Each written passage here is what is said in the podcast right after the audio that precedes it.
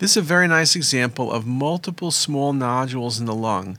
You can see when I go to 3D imaging with MIP or maximum intensity projection, it almost looks like too numerous to count lung nodules, ranging in size from a couple millimeters to up to a centimeter.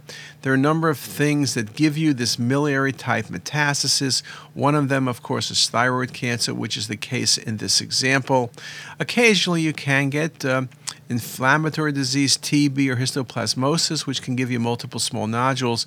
So there isn't great part of differential diagnosis, though uh, with uh, metastatic thyroid cancer, the nodules typically are not calcified. And this is just a very nice example.